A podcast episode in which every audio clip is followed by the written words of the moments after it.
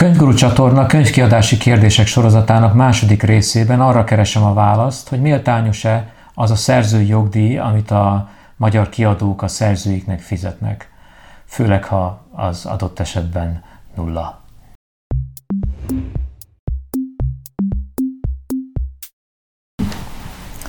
Az amerikai filmeken nevelkedett elsőkönyves szerzőknek eh, gyakran vannak romantikus elképzeléseik, nem csak arról, hogy hány példányban eh, lehet eladni mondjuk egy regényt a magyar nyelvterületen, hanem arról is, hogy mekkora honoráriumot kaphatnak szerzői jogdíj címén. Sós Gábor vagyok, a Könyvguru portál, Facebook lap és YouTube csatorna alapítója és vezetője, és a mai műsorban a szerzői jogdíjakkal foglalkozom. Létezik-e az, amit a filmeken látunk, vagy a hírekben hallunk, hogy egyes szerzők már a könyvszerződés aláírásakor is óriási jogdíjat kapnak? A válasz az, hogy létezik. Ez még akár Magyarországon is előfordulhat, ez az egyik eset, amikor megbízásból szakkönyvet iratnak valakivel, és egy egyösszegű, általában egyösszegű honoráriumot adnak az illetőnek. Nyilván ez olyan esetben lehetséges, amikor a kiadó jó előre tudja, hogy az a könyv el fog kelni, mondjuk egy jogi sorozatról van szó, és biztosan tudja, hogy jobban jár vagy legalábbis nem jár rosszabbul, hogyha előre kifizet egy jogdíjat, mint hogyha a szerzői jogdíjaknál megszokott százalékos megoldást választja. Van olyan szerzőnk Magyarországon, aki hát a Magyarország legtermékenyebb bírója, és nem hiszem, hogy nagy üzleti titok elárulni, hogy ő fix díjért dolgozik, előre elvárja a jogdíjat egy bizonyos összegben, viszont utána már az eladásokból nem kér semmilyen arányt. Ez az egyik eset, egyike sem igazán az első könyvesek kategóriája. Ebben az esetben sem a szerződés aláírásakor kap a szerző jogdíjat vagy honoráriumot, hanem amikor a készterméket, a kéziratot ténylegesen is leadta. Ennél jóval izgalmasabb a másik eset, amit az Amerikából jövő hírekből láthatunk, amikor egy híres ember eladja a könyvét, és halljuk, hogy millió, sok millió dolláros előleget kap a könyve eladásakor, a könyve jogainak eladásakor, ami forintba számolva akár milliárdokat is kitehet. Azért az amerikai kiadóskat se ejtették a fejükre, ez akkor lehet, hogyha valóban biztosan nagyon nagy példányszámban eladható könyvről és szerzőről van szó. Tehát ha Bill Clinton a világ egyik legismertebb embere, társul James Pattersonnal, aki tudomásom szerint jelenleg a világ legjobban eladható szerzője, hogy közösen írnak egy thrillert, akkor bizonyára kérhetnek egy jó nagy előleget. Azonban hangsúlyozni kell ebben az esetben is, hogy ez előleg, tehát nincs arról szó, hogy egy fix díjat kapnak, hanem arról van szó, hogy mivel lehet tudni, hogy óriási példányszámban fog elfogyni a könyvük, ezért az első X példány jogdíját már a könyv leadásokor, vagy hogyha sikerül kialkodni, akár már a szerződés aláírás, aláírásakor átvehetik. Az álmok birodalmából visszatérve a magyar valóságba, azt lehet mondani, hogy nálunk alapvetően utólag fizetnek a szerzőnek, és jellemzően, vagy talán mindig a könyv eladási árának százalékában határozzák meg ezt a szerzői jogdíjat. Ez mindig a borítóra írt fogyasztói árból indul ki, annak a százalékáról van szó. Hogy egy példát mondjak, egy 4200 forintos könyvből a szerző 240 forintot kap jogdíjként.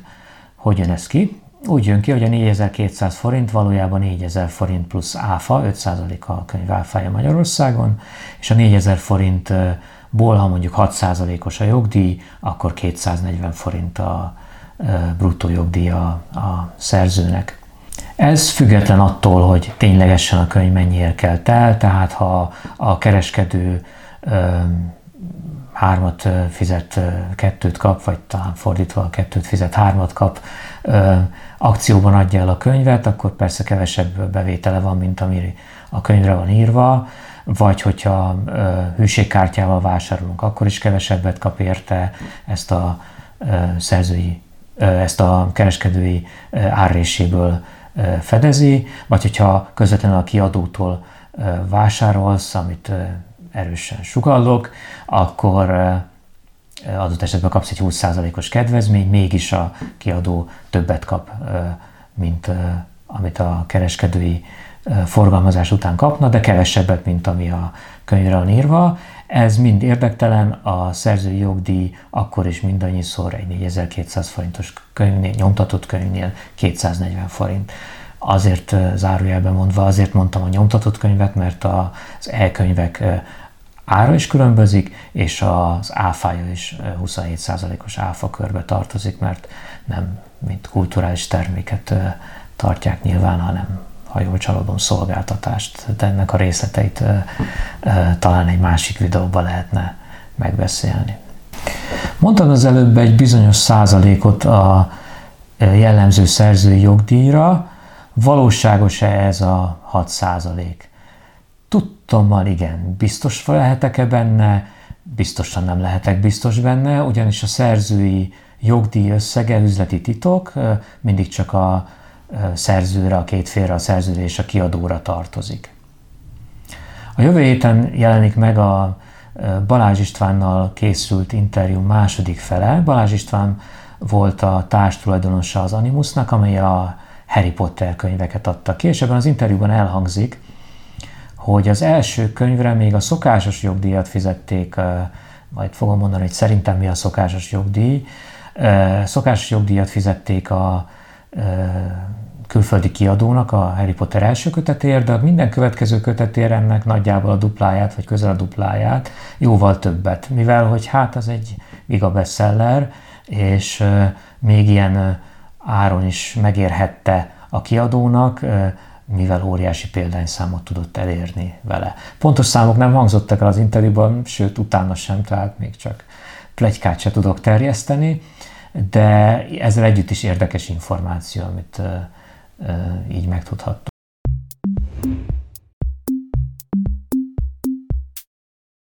Kevés ez a, ez a jogdíj. 4200 forintból mindössze 240-et kap a szerző, méltányos-e ez? Végül is ő az, aki a szellemi terméket létrehozta, ő az, aki alkot, ő az, aki történeteket vagy gondolatokat, gondolatokat kreál, ő a kreatív elem ebben a folyamatban, miért kap ennyire keveset? Hát a dolognak lehet egy ilyen szubjektív olvasata, hogy de van ennek egy objektív üzleti olvasata is, ami két módon is megközelíthetünk. Az egyik a költségek felől érkezik, lehet-e ennél több? Ki lehet-e hozni egy könyvben ennél több jogdíjat? Ugyanis a szerzői jogdíj az csak a kezdete a folyamatnak, néha az sem, mert még azt is át kell dolgozni, és ezen valaki a kiadóban elég sok időt tölt, és, és többször fordul a szerzővel, de még utána is ugye jön a szerkesztő, aki ezt a szöveget megszerkeszti, a tördelő, aki nyomdai állományt készít, a korrektor, aki ezt még egyszer átnézi, a tördelő még egyszer visszajavítja, a grafikus készíti a borítóhoz, vagy akár a szövegbe a grafikai anyagokat, a kiadónak szokott lenni vezetője is, aki szintén fizetést vár. Ez így összességében nem olyan nagyon kevés költség, és erre rájön az, hogy ezt előre kell fedezni a kiadóknak, ahogy ezt a kiadási kérdések sorozat előző első részében a könyvkereskedelemmel kapcsolatban említettem, a, a kereskedők csak akkor fizetnek, amikor már végre eladták, sőt akkor azután is csak hónapokkal a könyveket. Így viszont a kiadónak magát a tőkét is fedezni kell, és a tőkének költsége van. Tehát ha mondjuk a banktól veszi fel a kiadó egy forgóeszközhitel formájában, akkor kamatot kell fizetni. Ezen kívül minden normális kiadó próbál, mint minden vállalkozás, fitot is termelni, nem kapzsiságból, hanem mert ez a növekedés záloga. Másrészt ugye így gyakran a családi vagyont kockáztatják, legalábbis a kisebb kiadóknál, a nagyobbiknál pedig befektetőknek ígérnek valamit, tehát illik erre valami profitot adni. Ezek az összköltségek, de erre még rájön a duplája, hiszen a könyvkereskedelem a könyvárának csak a felét adja vissza, tehát a 4200 forintos könyvből még 2000-et se kap meg a kiadó, és ebből fizet 240-et a szerzőnek, úgyhogy köztem még nem is elfelejtettem említeni, de hát ott van még a nyomdaköltség is, ami egy igényes könyvnél igen nagy költséget is jelenthet. Szóval azt lehet mondani, hogy a kiadóknak gyakran ez a 6% kigazdálkodása is komoly kihívást jelent. Ez az egyik objektív megközelítés. A másik a verseny felől, a piaci verseny felől érkezhet. Miért fizetne a kiadó ennél többet? Számos kézirat kering, akár Magyarországon is, minden kiadóhoz rengeteg kézirat fut be, de ami még erősebb korlát, kéziratokat lehet venni külföldön is. Méghozzá olyan könyveknek a jogait lehet megvásárolni, amelyek az adott nyelvterületen már futottak. Lehet tudni, hogy egy sikerkönyv Németországban, Spanyolországban vagy Amerikában, lehet tudni, hogy meg van szerkesztve, méghozzá úgy van megszerkesztve, hogy képes nagyon sok példányban a könyvesboltban elfogyni. Miért akarna a kiadó többet fizetni, több jogdíjat fizetni egy magyar szerzőnek, hogyha, és ez a jellemző jogdíj, 6-8 százalékot kell csak fizetni a, még egyszer adott esetben bestsellerekké vagy befutott könyvek után a külföldi kiadónak, egy külföldi jogtulajdonosnak, ez nem feltétlenül egy kiadó, lehet maga a szerző, vagy lehet a valamilyen közvetítő vállalkozás, amely ezeket a jogdíjakat kezeli. Akárhogy is van egy objektív korlátja, amennyit érdemes és lehet kiadni a kiadóknak, tehát az, hogy mi a szerző jogdíj, az nem valamiféle erkölcsi vagy esztétikai kérdés. Ezt szeretném hangsúlyozni, nehogy véletlenül valaki félreértse a dolgot. Nem erről van szó. Egy értékláncról van szó, amelyben a kézirat nem ér nagyon sokat. Ez nagyon szomorú hangzott, tudom. De hogy a, kéz, a kiadóknak nem a kézirat hiánya a legfőbb problémája. A legfőbb problémája az, hogy hogyan jussanak el a könyvesboltok polcaira, akár online, akár fizikai könyvesboltokról van szó. Ennek megfelelően a legnagyobb százalékot, és itt a százalékok jól kifejezik az értékláncban elfoglalt helyeket, a legnagyobb százalékot a könyvkereskedők kapják, a nagy boltláncok 50 és 55 százalékot is elkérhetnek a könyvek forgalmazásáért. Még a adott esetben a szerkesztő is többet kap, ráadásul előre, mint a szerző, mert hogy gyakran a kézirat sikere sokkal inkább ezen múlik. Míg kéziratból sok van, azt bármelyiket is választja a kiadó, azt nagyon alaposan elő kell készíteni ahhoz, hogy a kereskedelemben megállja a helyét. Hiába nem teremt gondolatokat és történeteket a szerkesztő, a könyvkereskedő vagy a marketinges, nem is említettem, hát gyakran a marketing büdzsé egy könyvnek jócskán nagyobb, mint amit a szerző jogdíjként megkap, de a könyv sikerében, mint üzleti értékben ezek nagyobb jelentőségűek és nagyobb arányt is elvihetnek, vagy általában is visznek, mint a, a kézirat. Kéziratból még egyszer sajnos a szerzőknek sajnos sok van, lehet választani közülük.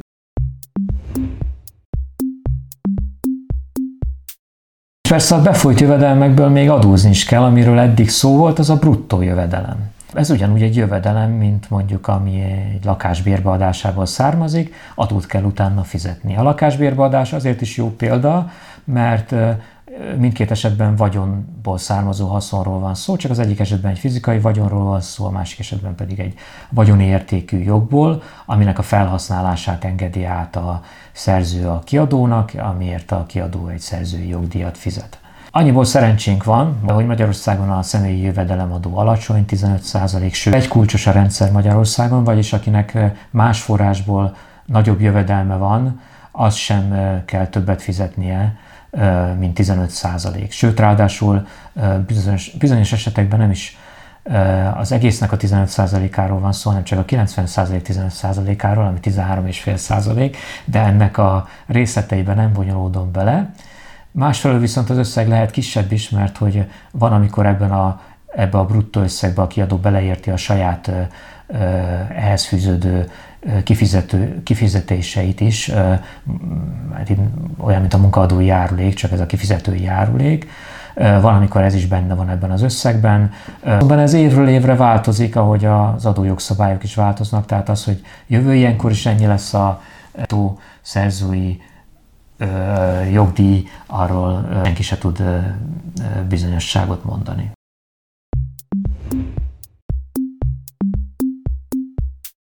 Megéle bárki is abból, hogy könyvet ír. Nagyon kevesen. Nagyon kevesen. Ha egy átlagos könyvet veszünk, ami 1200 példányban kell el, és veszük az előbbi 240 forintos jogdíjat, ami egyébként egy nem olcsó 4200 forintos könyvből származik, akkor az mindösszesen 288 ezer forint bevétel több év alatt. Úgyhogy a szerző ebbe bizonyára bele tett több száz vagy akár még több órát. Szóval megtérülésnek ez elég gyenge. Ha valaki sorozatban ír, akkor talán ennél nagyobb sikere van, de nagyon kevés olyan író van, aki, aki csak az írásból él meg.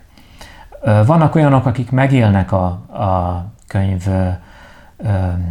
könyveikből, azért fogalmazok így, mert nem teljesen a könyvírásból, ilyen például Leiner Laura, akinek a sorozatai az ifjúsági regénypiacon nagyon népszerűek, nagyon fegyelmezetten évente ír ősszel tavasszal, vagy kiad ősszel tavasszal egy-egy újabb, nagyon vastag, vastokos könyvet.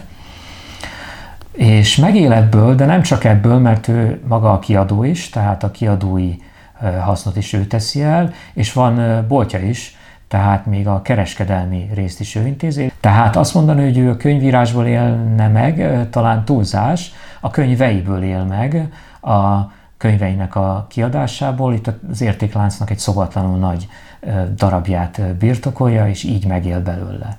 De a legtöbb, még akár neves, nagyon neves magyar szerző számára is ez csak egy álom, ha ez egyáltalán az nekik, mindenképp egy másodlagos jövedelem a szerzői jogdíjból befolyó pénz, még akkor is, ha nem 1200 példány fogy el a könyveikből, hanem bestsellerek, és ennél jóval többet is el tudnak adni.